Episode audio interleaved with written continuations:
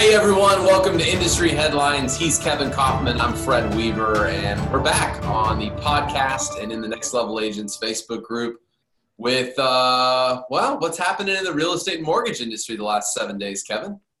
Yeah, so excited to jump in and talk about some of the uh, latest headlines, and uh, let's get going on that. So, first one we're going to talk about is Opendoor.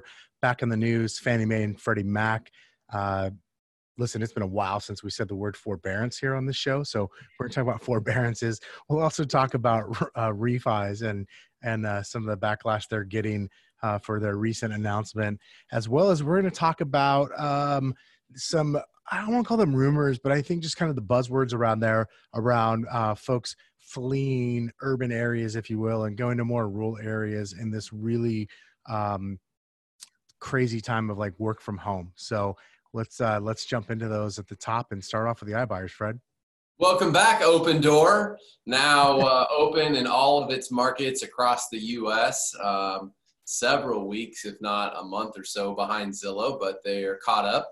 Uh, and in Opendoor's defense, I, I, think they made some pretty major cutbacks uh, when COVID showed up. So they probably have been trying to staff back up to handle sales. Um, now, here's the deal. I, would be curious if anybody has some insight for us in your markets around the country where Opendoor and Zillow and maybe OfferPad are buying. But what Kevin and I are seeing here in Phoenix is these guys, I mean, they're not even coming close to purchasing the number of homes in Phoenix here in the summer of 2020 as they were in the summer of 2019 and i think it's actually less than their purchases in the summer of 2018 now it's a hot market so uh, so that that's that's happening to them right uh, and for them, but they're struggling to buy properties just like everybody else. If I remember correctly, just this morning, Mike DelPrete, uh, who is a who's a guy who studies these iBuyers, watches them very closely. He's definitely one of the uh, one of the experts out there. He's a strategic advisor and global expert in real estate tech. Um, he puts out a lot of. Business card. What's um, that? Never mind. I said, can I get on my card? No, you no, you can't. You don't have business cards. Um, and so he, Mike DelPrete puts out content on iBuyers, and he was saying iBuyer market share has plummeted, and it's going to be a slow, slow recovery ahead. I want to say, I want to say he uh, referenced like purchases being down like ninety percent uh, since uh, since this pause in March. So crazy times. Well, as I, um, I think I said on one of our team meetings or team Zooms we had a couple weeks ago, I said in the Phoenix market, you could list a turd of a house for sale and it would still have multiple offers on it, which makes it hard for, you know, these guys that don't, and, and you, it's not like, oh, we're going to have to have your home on the market for weeks and weeks, right? Like if you're in the right price range, price the home appropriately, pretty much anything's selling out there right now, which is kind of crazy. So I can see why they're struggling buying. Yes, their convenience factor is nice but um, so it's pretty convenient to put your home on the market for one weekend, leave town, and come back to multiple offers above asking price. That's pretty convenient too. So. Sure is. Um, all right, let's move on. So let's talk about uh, Fannie Mae and Freddie Mac uh, reporting forbearance rates dropping below 5%, which is the lowest rate that they have uh, reported now since I want to say like mid April. So that's that's got to be good news that people are hopefully starting to get back on track and not needing the forbearance plans, or maybe it means something else. I don't know. I don't know. I think I was. I had a little coffee with somebody this morning that kind of knows the industry, a little outsider, but you know, like I think there's still people out there predicting, right, that there's going to be this wave of foreclosures or wave of people that can't afford their homes, and I, I know some of the government money has has stalled or slowed down. Some of the states are stepping up and paying people that are still unemployed. Um, obviously, they do that anyway. But what I mean is like some some additional help there.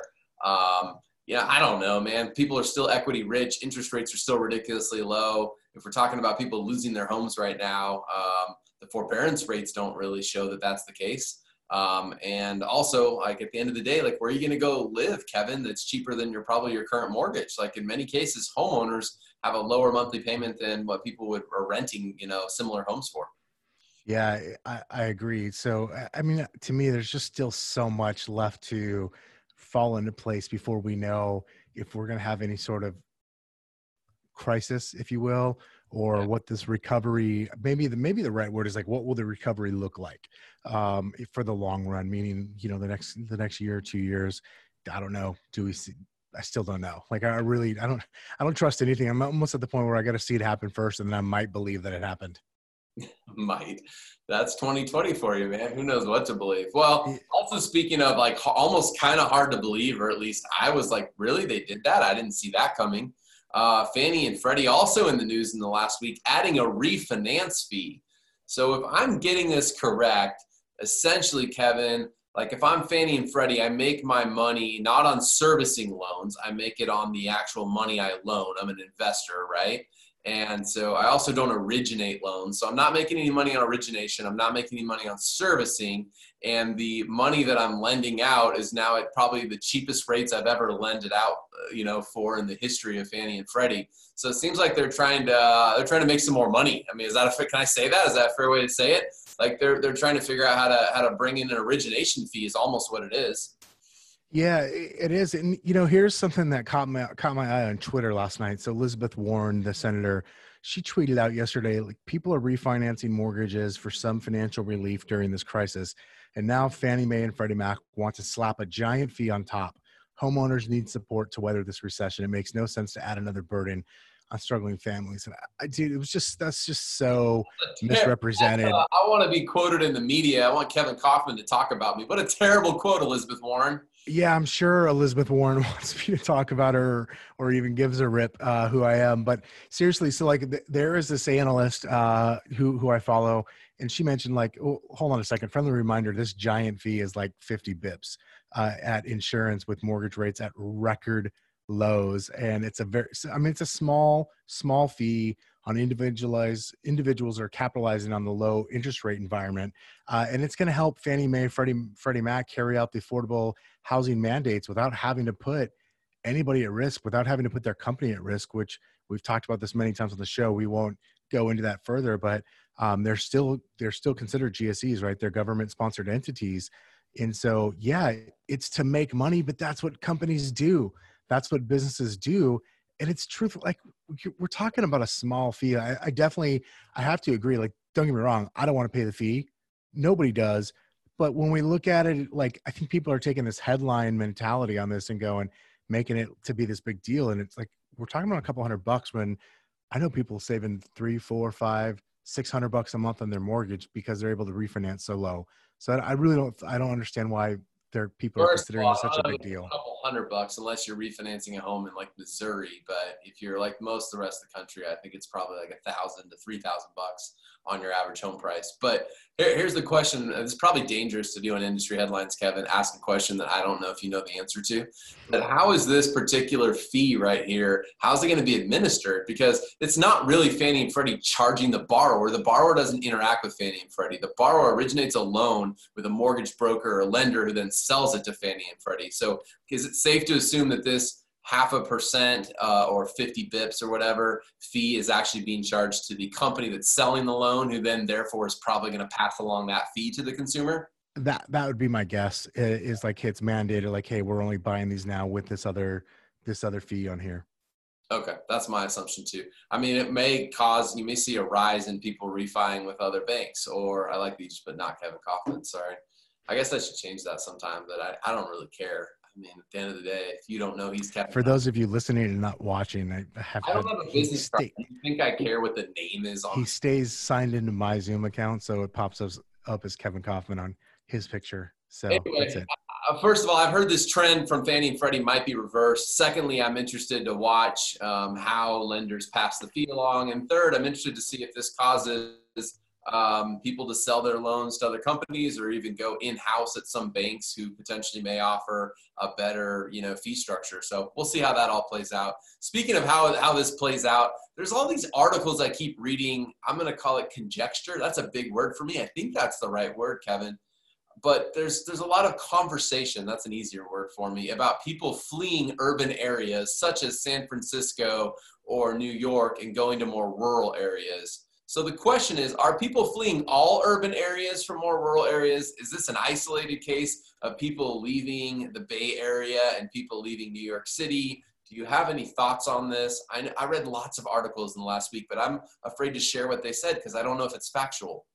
Yeah, so I keep seeing, you know, I keep seeing the same headlines. They're like, yeah, people are going to flee the urban areas for the more rural areas, if you will. Um, and the reality is is like so far there's really no stats to support that right?